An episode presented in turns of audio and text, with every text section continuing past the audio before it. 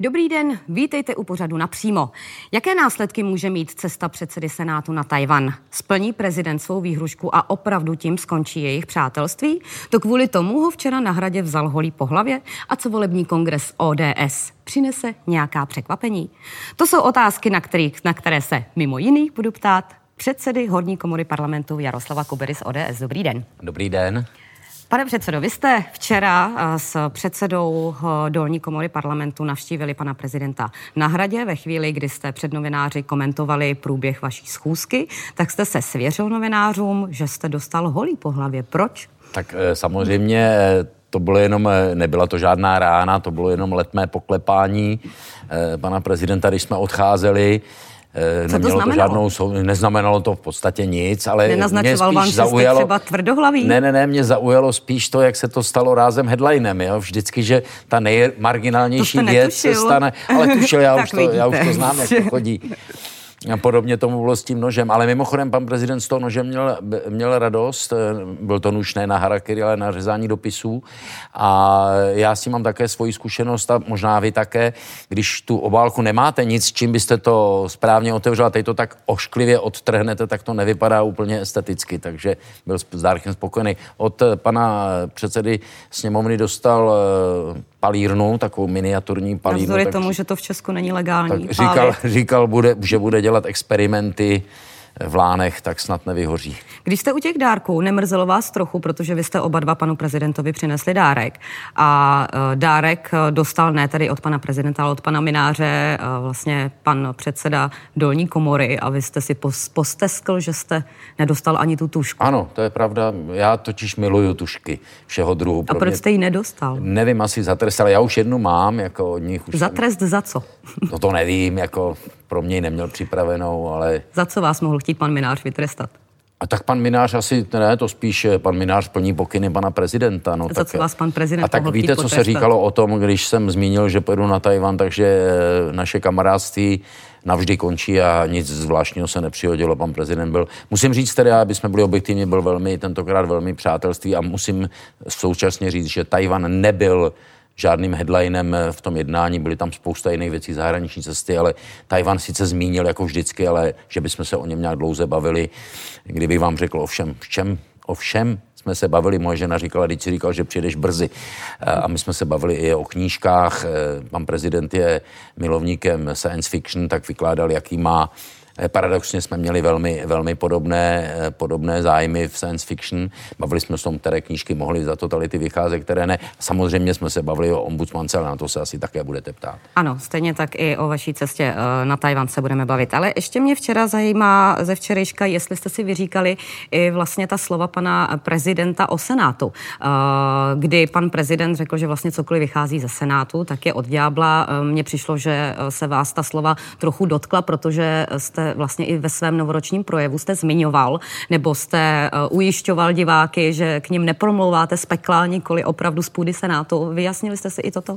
Vůbec to nebylo, nebylo předmětem, to byla jenom taková malá, malá epizodka, ale když vzpomínáte novoroční projev, tak eh, jsem dostal několik mailů, které nesouvisely s projevem, ale s mapou, která byla za mnou a ty maily byly z Moravy a Moraváci se cítili velmi dotčeni, že na té Moravě není Morava, ale to je historická mapa, která tam už visí snad od doby ještě, když tam, když tam Senát nesídlil, takže já jsem to nemohl nijak ovlivnit, co za mnou, eh, za mnou bude v záběru. Ale tohle už jsme nezmiňovali, ale eh, když o tom mluvíte, samozřejmě já jsem opět eh, prosil pana prezidenta, aby přišel představit svého kandidáta na ústavního soudce, protože si myslím, že to je, je vhodné a slušné, ale pan prezident stále trpí tou fobií z té senátní žaloby, takže odmítá do Senátu jít. Samozřejmě vždycky, ale on to taky nemyslí, on ví, že nemůže Senát zrušit, že to je jenom takový bonmot, že by Senát chtěl zrušit. Já jsem mu říkal, že ve Švédsku ho zrušili a senátoři dostali do životní rentu, takže pokud chce postupovat tímto způsobem, tak možná, že se setká s podporou. Dobře. Když se budeme bavit o vaší plánované cestě na Tajvan, a vy jste řekl, že byste tam měl někdy na jaře, slyšela jsem o konci února. Platí to už se rysují nějaké obrysy té Eh, cesty? Platí, obrysy se rysují, dává se dohromad, dohromady delegace. Teď se nám to malinko zkomplikovalo se sopkou na Filipínách, protože Filipíny jednak jsou eh, tradiční mezi přistáním na čerpání paliva, ale byly i eh, v plánu, chtěli jsme i navštívit i Filipíny, ale doufejme, že do té doby už popel spadne, ale on teď nikdo neví, u těch sopek nevíte, jestli tohle nebyla předzvěst něčeho horšího, ale doufám, že ne. Ale já znovu musím zopakovat ty klíčové, klíčové věty, protože ono se sešlo s tou Čínou spoustu věcí najednou. Jednak jsou to ty komplikace Prahy, které se týkaly té pražské smlouvy, které docela nejsou úplně v mém zájmu, protože já celou dobu říkám, že cesta na Tajvan není namířena proti Číně. Je to podnikatelská mise, eh, náš obchod s Tajvanem a nakonec eh, prezident zmínil, což je další podle mě zrovna nehodící se věta, že nepojede do Číny, protože si stěžuje na to, že ty investice, které Čína slíbila, takže se nerealizují. Eh, co není samozřejmě dobře, protože pak se dohromady skumuluje příliš mnoho věcí a na pana velvyslance je toho mnoho. Ale mimochodem jenom pro pořádek, v pátek jsem pozván na oslavy čínského nového roku, čeho si velmi považuji, samozřejmě tam půjdu i s manželskou, že já nemám, i s manželkou, já nemám eh, žádné takové ty eh, v Čechách projevující se nenávisti, kdy jeden politik nenávidí druhého, takže ať říká cokoliv, tak je to vždycky špatně. To mě nikdy toto nepostihlo. A to zrovna s panem prezidentem politicky jsme opravdu na úplně světelné roky vzdálení od sebe. Ale to zase neznamená, že když pan prezident řekne něco, což se mi zdá racionální, tak já s tím souhlasím. U nás bývá zvykem, protože to řekl ten můj soupeř, tak mu ne. My jsme mimochodem podpořili pana premiéra jako senát, když odjížděl vyjednávat, vyjednávat do Bruselu, tak jsme ho podpořili ve věci jaderné energetiky. Bohužel on to líčil velmi optimisticky, co tam vyjednal, já to tak optimisticky nevidím, zejména po té, co zelení udělali koalici v Rakousku, tak to nebude úplně jednoduché, ale nám v podstatě nic jiného nezbývá, nezbývá. Ty, ty povídačky o tom, jak to uděláme jinak, tak jsou to opravdu povídačky. Já mám za chvíli setkání s diplomaty a už se mi kolegové smějí, jestli budu mluvit o elektromobilitě, samozřejmě, že budu, protože mě to natolik trápí, tato slepá cesta, že o tom budu všude mluvit a už začíná se konečně, už někdo začal vážně o tom přemýšlet, jestli to náhodou nebyla chybka protože ono to není tak, že elektromobily jsou bez uhlíkové stopy. Jednak teda se živí energií většinou z uhlí, to za prvé, a jejich uhlíková stopa je velmi výrazná. Nikdo například neví, kolik bude potřeba na dálnici D1 kontejnerů v případě požáru eh, toho elektromobilu, aby ho mohli odložit do té vody, protože ono to není jednoduché. Mimochodem i ty soláry, které jsou na střechách, tak se velmi obtížně eh, hasí. Myslím teď ty elektrovoltaiky, ne, ne soláry na ohřev teplé vody. Když se vrátím k té delegaci, eh, kdo bude součástí té takzvané podnikatelské mise, jak vy to označujete, eh, protože když se o tom začalo mluvit, tak šéf hospodářské komory i Svazu průmyslu a obchodu byli poměrně překvapení, že se s nimi počítá, eh, že oni o tom vůbec nevědí. No, to, to samozřejmě, já jsem to zaznamenal, ale oni v té době to nemohli vědět, protože to bylo úplně v zárodku, ta cesta. Teď je situace taková, že ty obavy z čínské reakce jsou podle mě velice přehnané. Eh, je to podobné, jako když říkal pan prezident, že nebude financovaná Slávie, nebo když teď, když se jedná o nějaké licence letounu L410, ale ty už proběhají pět let, takže ty určitě nesouvisí s žádnou cestou na Tajvan. Já samozřejmě nedokážu odhadnout eh, čínskou reakci, protože v případě pražské šunky a pražského salámu byla neadekvátní, jak všichni konstatovali. Někdy opravdu jenom to slovo pražský u nich zbuzovalo. Čína je v tomto, v tomto velmi zvláštní, reaguje někdy, někdy zbytečně zbytečně ostře, ale jde o to, do jaké míry je to jenom slovní reakce a do jaké míry jsou zatím činy. Já jsem z toho důvodu navštívil automobilku Mladé Boleslavy, protože poslední, eh, co bych já chtěl škodit českým podnikatelům, to v žádném případě. A pokud se ptáte na ty, na ty obě, obě hospodářské organizace, tak oni samozřejmě také mají ten strach, aby to nepoškodilo jejich zájmy, ale vůbec nebrání podnikatelům, ani nemohou bránit podnikatelům, aby s námi jeli. Takže my tu delegaci zejména s tou eh, tajvansko-českou obchodní komorou dáváme dohromady a, a zájem podnikatelů je. Nepřemýšlel jste někdy vzhledem k tomu, jaké to vzbudilo emoce, možná jste tím byl sám překvapen, že byste tam možná třeba raději nejel nebo hrálo něco ne, to mě ve vašem nenapadlo, rozhodování? To mě vůbec nenapadlo, protože on to má ještě jednu dimenzi. Česká republika je suverénní země, vůbec to nesouvisí s její politikou jedné nebo dvojité Číny. Ostatně pokud eh, přiznáme, že Tajvan je součástí Číny, tak cesta na Tajvan je cestou do Číny, že? To je z logiky věci logické, že takhle to tvrdí Čína, že vlastně Tajvan je Čína. Mimochodem, to Tajvan se chová obchod, tak, obchod mezi, mezi Tajvanem a Čínou kvete neobvyklé, jezdí tam, eh, jsou to všichni Číňané, takže jezdí na dovolenou. Eh, je poslední, co abych si přál, aby i vztahy mezi Tajvanem a Čínou byly nějaké zvlášť napjaté, není k tomu, není k tomu žádný důvod. Eh, ty kořeny jsou historické, já jsem o tom mnohokrát mluvil s čínským velvyslancem, už znám dokonale skoro celou historii Číny, ona mi vždycky celou přeříká a rozumím tomu a moje, můj názor je takový, že a je oprávněný, že Čína samozřejmě je to obrovská země. Naše představa, že se dá Čína řídit jako Česká republika, my jsme velmi malá země, relativně malá země a neumíme uřídit sami sebe tak na tož jako takové země, jako je Rusko, Čína, další velké země, to je daleko větší problém. A podle mého názoru oni se hrozně bojí toho, co se stalo Rusku, to znamená, když se rozpadl Sovětský svaz, protože pro Čínu by bylo naprostou tragédií, kdyby náhodou některé bohaté regiony, nebo kan, tam se říká kantony, eh, řekli, že vlastně proč bychom měli být s těmi chudšími, když kde my bychom mohli být. A to pro Čínu eh, by bylo zničující, kdyby se začala v to, z tohoto hlediska nějakým způsobem rozpadat. To si myslím, že tam z toho plynou, plynou určité obavy, že opravdu ty rozdíly, je to na celém světě, že ani v České republice mezi regiony nebo všechny regiony se nevyvíjejí stejně, že vy severní Čechy a severní Morava. Eh, Praha také by se mohla otrhnout, protože ta se má o hodně líp než třeba my v severních Čechách. Ale uhlí a elektřinu to byste brali, že? Co ta výhruška pana prezidenta, že ukončí vaše přátelství? Myslí to vážně? Ne, já si myslím, že nemyslím. On jí dal už vlastně, on jí nedal jako, Proč to říkal, on jí nedal, že až tam pojede, on jí dal už rovnou. Ne, ne, ne, my se známe opravdu tak dlouho, že to nemůže, nemůže naše vztahy ovlivnit ani vám v nedal tušku. No jo, tak to, to, to je opravdu, opravdu detail. Kdybych Nemůže to ovlivnit ten váš, vy jste, byli, vy jste byli poměrně dobří přátelé. Měli jste no, spoustu podobných názorů my se, na některé my se známe, věci. známe dlouho, ale to, je, to se vracím k tomu, co jsem říkal předtím. To, že nejsme političtí přátelé, neznamená osobní nenávist. Mě úplně děsí v České republice, jak se promítá a obecně to se netýká ani jenom eh, vlády, ani jenom opozice, ale obecně, a já to bohužel eh, při, eh, přikládám Facebooku a Twitteru, i když oni za to nemůžou, to jsou jenom technologie, vy se určitě dostanete ke kongresu ODS, který bude v sobotu a já, moje první rada bude všem členům ODS, aby se odhlásili z Facebooku a z Twitteru a Oni šli tam mezi ale lidi. poměrně čile komunikují i právě se svými voliči. Je to taková platforma, skrze kterou se Já může si myslím, poměrně že, dobře komunikovat. Že je to asi taková platforma, jako kdyby místo toho, že tady spolu mluvíme, jsme si twitterovali. No tak umíte to já tedy ne. tak tady to je trošku jiný formát zase, ale tak ve chvíli, kdy no, ale víte, ty to je, to je daleko, tak přece jenom. Jak můžete na Twitteru nebo Facebooku, mailem můžete, dejme tomu, vyjádřit nějaké hlubší rozbory nebo myšlenky, ale na Twitteru nebo Facebooku můžete dát jenom ty krátké věty, které tam dává Putin a Trump a další a Johnson, ale a média samozřejmě berou vážně. Kdyby média nebrali eh, ten Twitter vážně, oni je stahují z toho a vlastně z toho se dělá zpravodajství a to mi přijde tedy naprosto děsivé.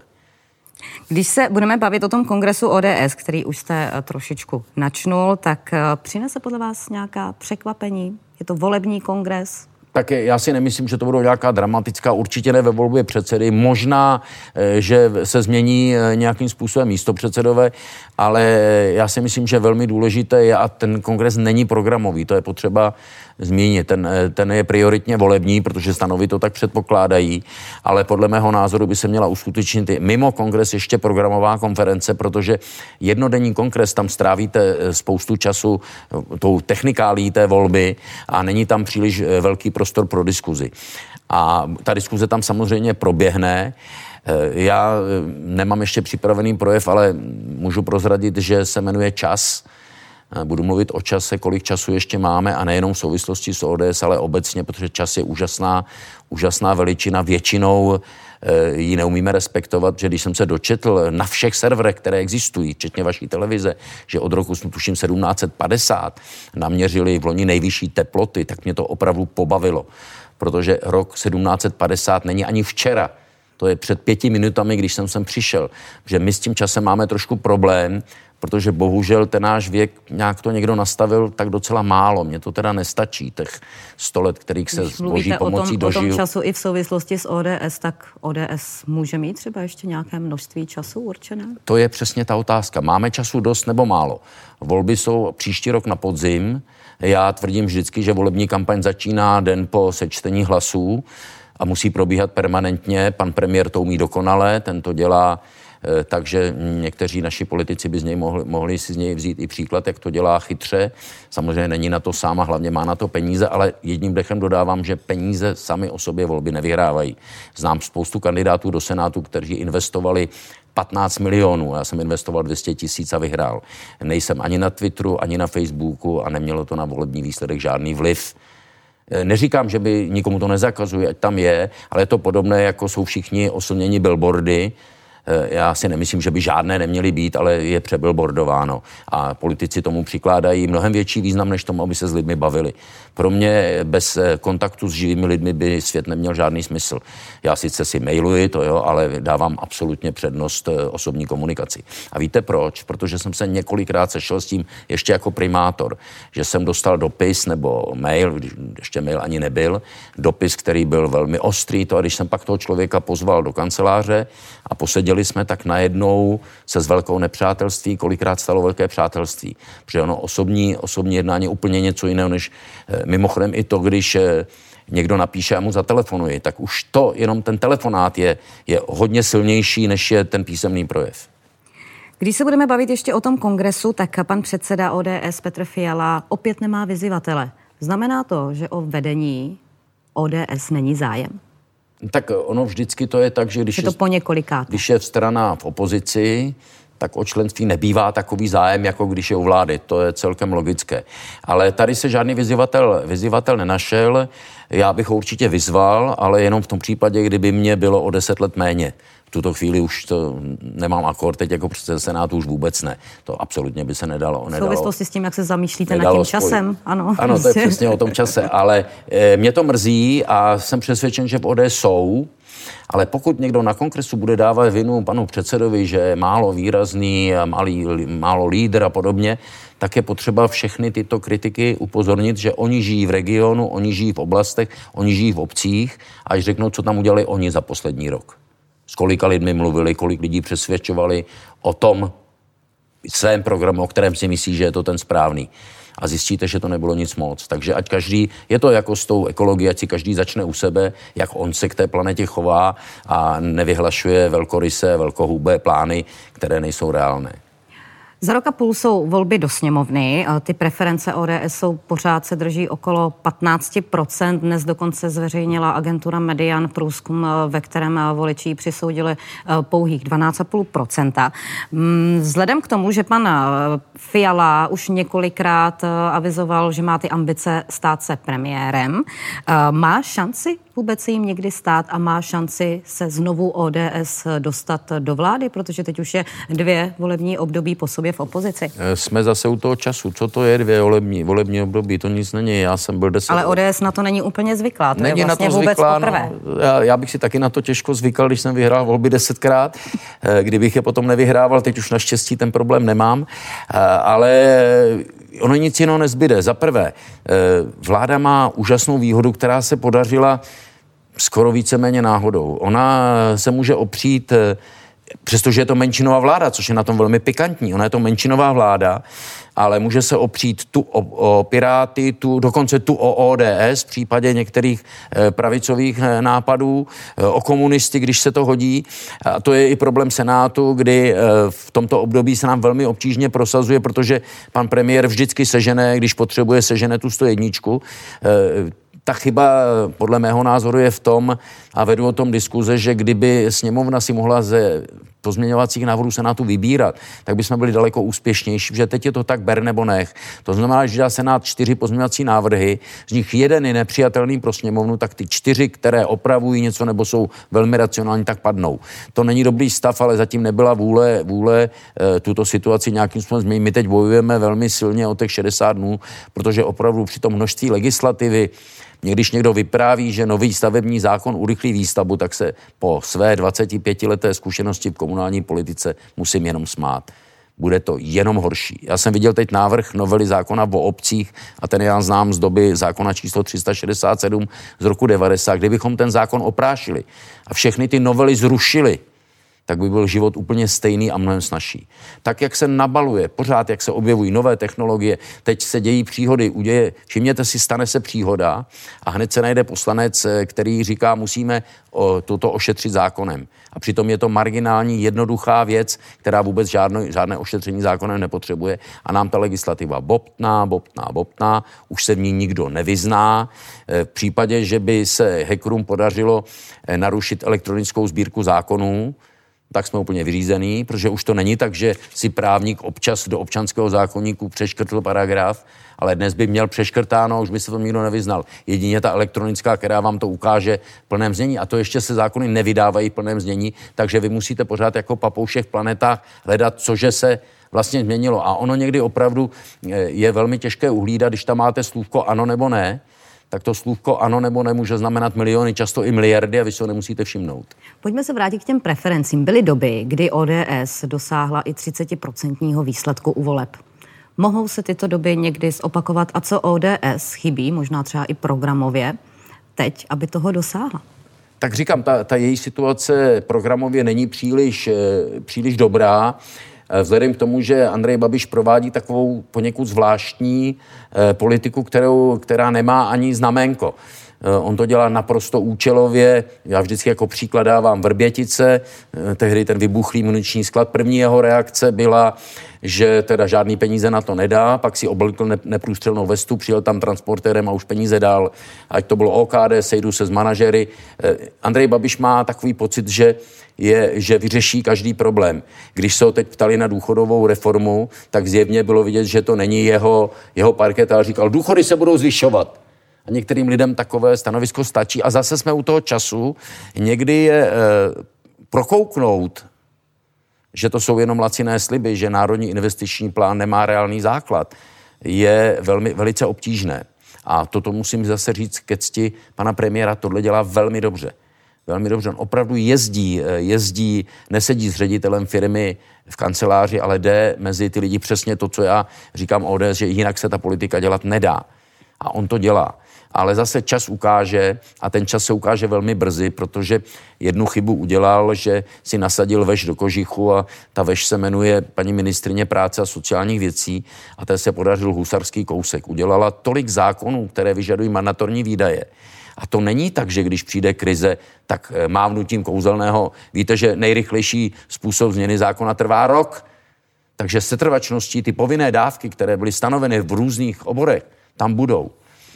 A teď přijde ta chvíle, už neví, už eh, paní ministrině neví, kde brát rezervy, tamhle vememe, tamhle vememe a kde bude brát, až už nevememe. No ještě tu šance si půjčit, že to je taková taková móda tohoto století, protože mimochodem, to je možná nepovšimnutý ani médii, je, že svět je tak zadlužen, že neexistuje žádný ekonomický model nebo ekonomická metoda, jak se z těch dluhů dostat. A víte, kdy končí věřitele i dlužníci. Bohužel při tom nejhorším způsobu to je válka. A to mě děsí protože já samozřejmě nejsem žádný válečný štváč, ale pokud si někdo myslí, že existuje nějaký ekonom, je to podobné, jako když soud uloží normálnímu obyčejnému člověku pokutu ve výši 50 milionů, tak přece musí vědět, že to nesmysl, že nikdy nesplatí. A velmi podobné je to s rodinou, která se zauvěruje dvěma miliony korun a bere dávky, no tak je evidentní, že nikdy není schopná, eh, schopna ten dluh zaplatit. A mimochodem je to posedlost poslanecké sněmovny pokutami. Zkuste se zaměřit na to, jaké je to šílení, jaké pokuty se stanovují za bagatelní věci. Milion sem, milion tam, žádný problém. Ale každý ví, že to je nesmysl že i pro firmu je to likvidační. Ústavní soud už několikrát rozhodl, že likvidační pokutu, pokud si ten člověk nebo ta firma bude stěžovat ústavnímu soudu, takže řekne, že to je likvidační pokuta. A cílem pokud přece, to je přesně ta představa na ministra dopravy, protože je hodně nehod, takže zvýšením přísnosti bodů a pokutami, že se něco zlepší, no vůbec nic se nezlepší. Eh, jsme u toho 0,5 alkoholu. Člověk, který, eh, který je piják, tak tomu je úplně jedno, jestli je 0 nebo 0,5 a on se napije na 2,5 a 3 a pak někoho zabije. Hmm. Ale normální člověk, který si na vodě, na vodě dá pivo, když se večer zastaví a ráno tam má zbytkáč 0,3, tak ten opravdu se ničeho zvláštního nedopustil. Ale takhle se my chováme, že ty marginální věci povyšujeme na úplně zásadní a ty zásadní nám trošku utíkají. Pojďme k kauze, která rezonovala médii minulý týden, a to kauza uh, bývalé kandidátky na ombudsmanku Heleny Válkové. Jak byste to vnímal vlastně i já, já, to její já vysvětlování, nejen kauzu byl, jako takovou? My jsme vlastně včera střídali, střídali paní Válkovou, ona tam byla, byla po nás. Eh, tvrdí, že pan prezident ji podpořil na tu druhou funkci, kterou já bych zrušil v obratem ruky. Myslíte? To zmocněnkyni. zmocněnkyni. To, to je jenom zase další a další takových úřadů máme, které by se mimochodem mohly zrušit a tam je prostor pro ODS navrhovat zrušení eh, podobných Jak agentur. Jak jste vnímal eh, to zjištění? To, teď se dostanu k paní Válkové. Ona ve své naivitě udělala jednu základní chybu ve chvíli, kdy řekla, že nevěděla, kdo je doktor Urválek, což já jsem věděl někdy v roce 1962, kdy žádný, nikde se o tom veřejně nemluvilo, ale kdo se zajímal, tak věděl, tak to si myslel, že byla od ní klíčová chyba.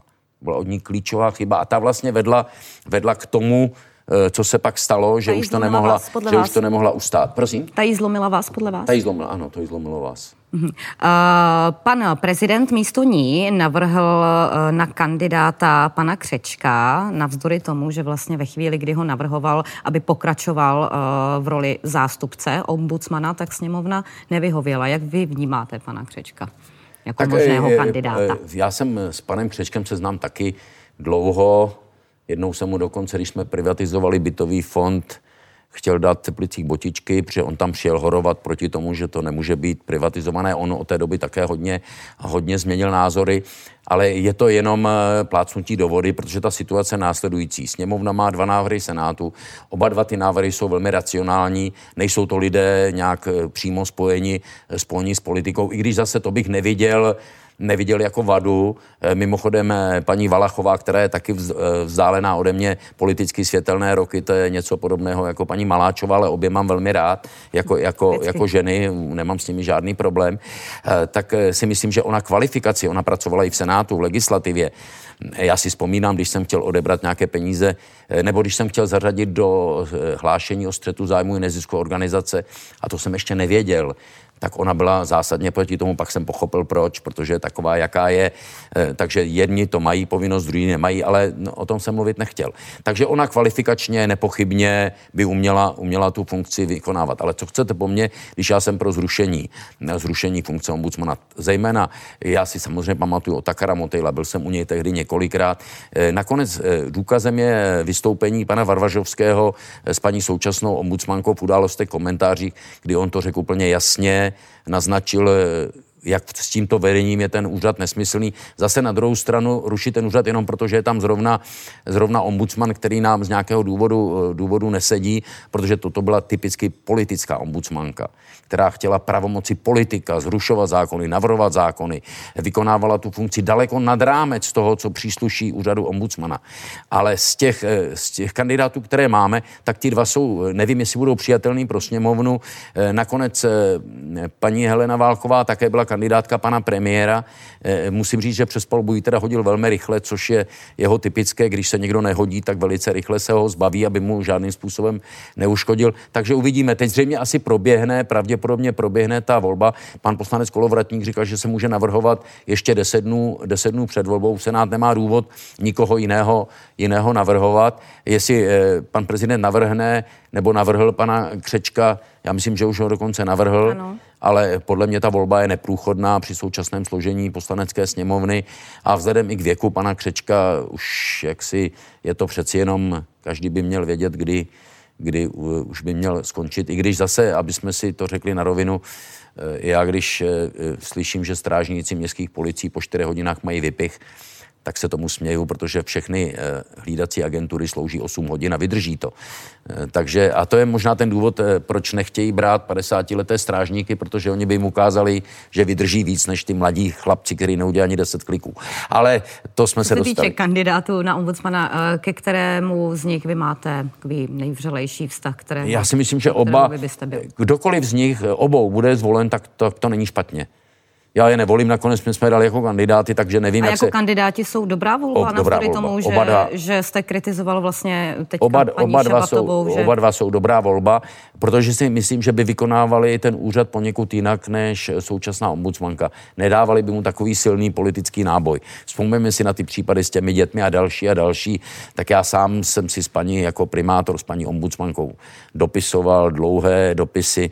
Ona trošku měla smůlu v tom, že ona to viděla z toho svého hlediska, typický problém opatrovnictví, který v Čechách vůbec není vyřešen, protože když eh, je potřeba opatrovníka, já jsem například opatrovník Kazacha, eh, který neplatil za telefon.